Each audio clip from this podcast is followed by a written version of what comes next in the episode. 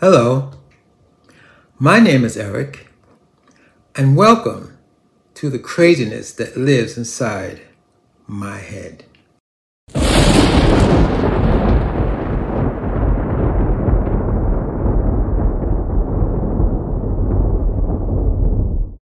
So, in this podcast today, I, I titled it When in Rome, Do What the Romans Do. And basically, uh, I, it's not a rant, I'm just trying to understand what is going on with this LGBTQ pronouns. Um, I've read a little bit on it. I've heard a little bit on it, and of course, every you know, it's you try to hear both sides of the equation to understand what's going on. And for me, being an old timer, growing up in the 60s and 70s, when it came to pronouns, being gay, was very interesting. You had what was called drag queens that dig, you know, dress up like women. And when they dress up like women, you you say she. Especially if they had a bar, if you had a gay club or in, in a gay environment. Um, now, when they're not dressed up like a female and they dress up in what they call male clothes, I guess you could say he. But then there's a lot of times when we still say she if we know they are drag queens. Then I guess it's the same or for the opposite sex, for the females who dress up like, I think they call them drag kings. Okay, I mean, all I can say is this. If you, whatever it is that you want to be, if you're trying to emulate a female, in the, in my opinion, in the gay community, yes, we got to call you she. If you're trying to emulate a man, of course, we're going to call you he. That seems to be very common sense. But now we have something different going on. Now we have what they call trans. I've met a few trans, and like I said, if it's if it's a trans, uh, I guess a trans woman, I would say. So I don't know how that worked now. Here, now you got to correct me. If it's a, a trans man trying to be a female, and if they did trans over, it doesn't really matter. If they if they drag queens are trans over, I would say she. You know, if they look like a she, I'm going to say she. It's like if they look like a he, I'm going to say he. I mean, that to me is what society would do. Granted, in my profession, I'm a massage therapist, and there were times I would go pick up my client, it's happened quite a few times, and I would, you know, I would um, introduce myself, and and then I always, before I take them into the massage room, I would say to this one person, I said, um, "Would you like to use the ladies' room before we go to the massage?" And she said, "No, you know, take her in the room, tell her what to do." Leave the room while she undressed, and then I go back into the room and I undrape her just to, you know, and I realize, oh, it's not a she, it's a he. But being that he didn't, he didn't say anything, I, you know, I mean, what was there to say? I mean, if I was wrong, then he could have said, I'm sorry, but, uh, you know, I'm a, I'm a man or whatever. Now,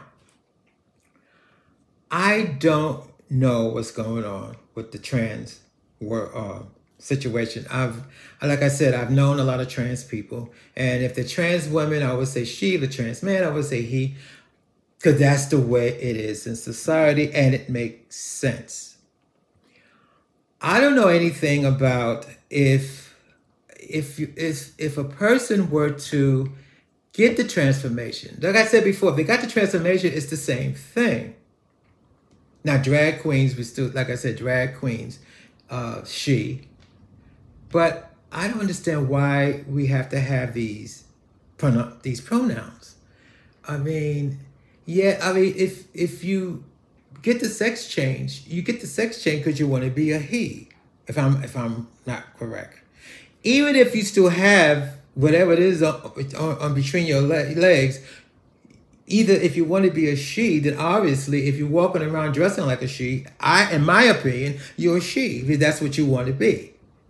Now I've had people said that it would be disrespectful if they didn't have these pronouns. I don't know too much about that either.